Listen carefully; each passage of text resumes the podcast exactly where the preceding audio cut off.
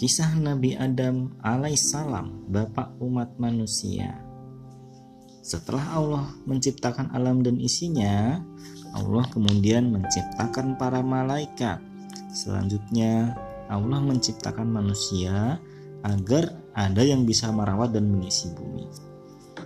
Kekhawatiran para malaikat Allah memberitahukan berita tentang penciptaan manusia melalui firman-Nya yang artinya sesungguhnya Aku hendak menjadikan seorang khalifah di muka bumi. Mendengar kabar gembira tersebut, malaikat pun merasa khawatir. Kemudian para malaikat pun berkata, "Mengapa engkau hendak menjadikan khalifah di muka bumi itu orang yang akan membuat kerusakan padanya dan menumpahkan darah? Padahal kami senantiasa bertasbih dengan memuji engkau dan mensucikan engkau." Allah pun berfirman kepada malaikat, "Sesungguhnya Aku mengetahui apa yang tidak kamu ketahui.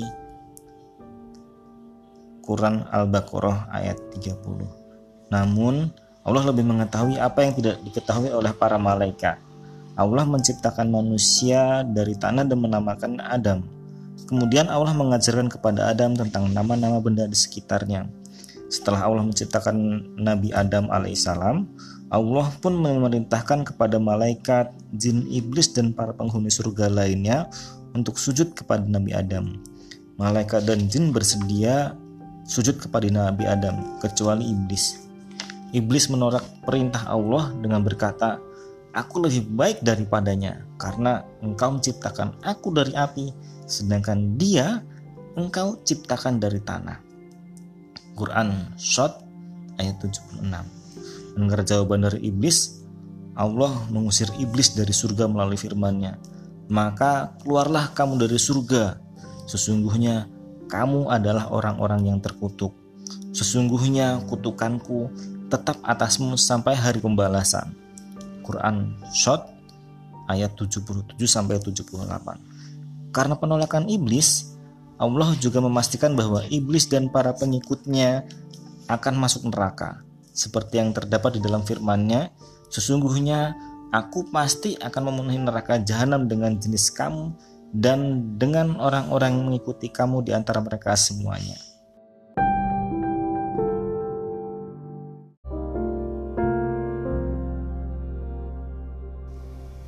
Halo guys, kembali lagi di cerita jerat. Kali ini kita akan melanjutkan part 2 yaitu penciptaan Hawa. Dikisahkan bahwa pada suatu hari Adam merasa kesepian karena tinggal sendirian di dalam surga. Kemudian ketika Adam tertidur, Allah menciptakan Hawa untuk menemani Adam setelah Adam terbangun.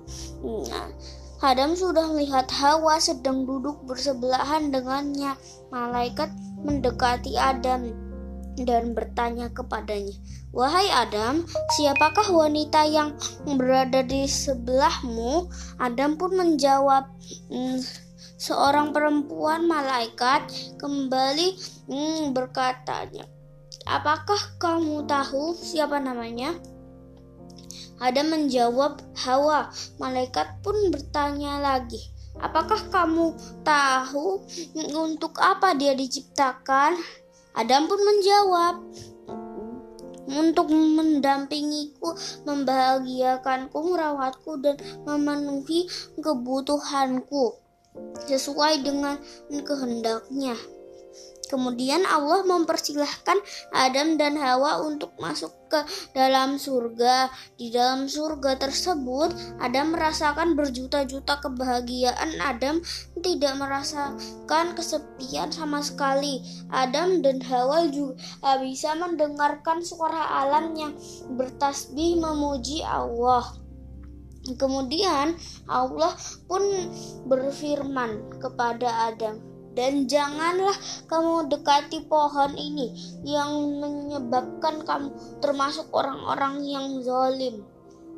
Quran Surat Al-Barokah ayat 35 Di sinilah iblis mulai menggoda Adam Iblis membujuk Adam untuk melanggar perintah Allah dengan cara mendekati pohon tersebut. Adam dan Hawa pun masih memikirkan apa yang telah disampaikan oleh iblis tentang pohon terlarang tersebut. Akhirnya, keimanan Adam dan Hawa pun goyah. Adam dan Hawa mendekati pohon dan kemudian memakan buah dari pohon terlarang tersebut. Mengetahui perbuatan Adam dan Hawa, Allah pun berfirman dan durhakalah Adam kepada Tuhan dan sesatlah ia. Akhirnya Allah menurunkan Adam dan Hawa ke bumi melalui firman-Nya. Allah berfirman, Turunlah kamu sekalian, sebagian kamu menjadi musuh di sebagian yang lain. Dan kamu mempunyai tempat kediaman dan kesenangan tempat mencari kehidupan di muka bumi. Ya, waktu yang telah ditentukan.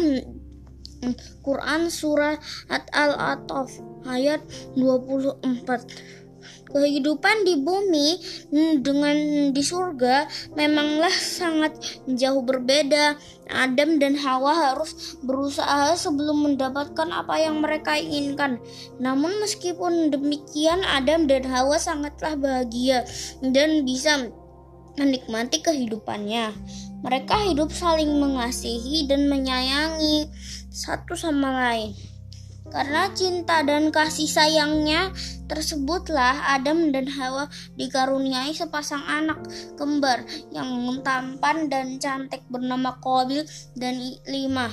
Tak lama kemudian Adam dan Hawa dikaruniai sepasang anak kembar lainnya bernama Habil dan Liutza. Meskipun Habil dan Liutza tidak setampan dan secantik Kobil dan Lima, namun keduanya memiliki budi pekerti yang mulia, yang sangat mulia.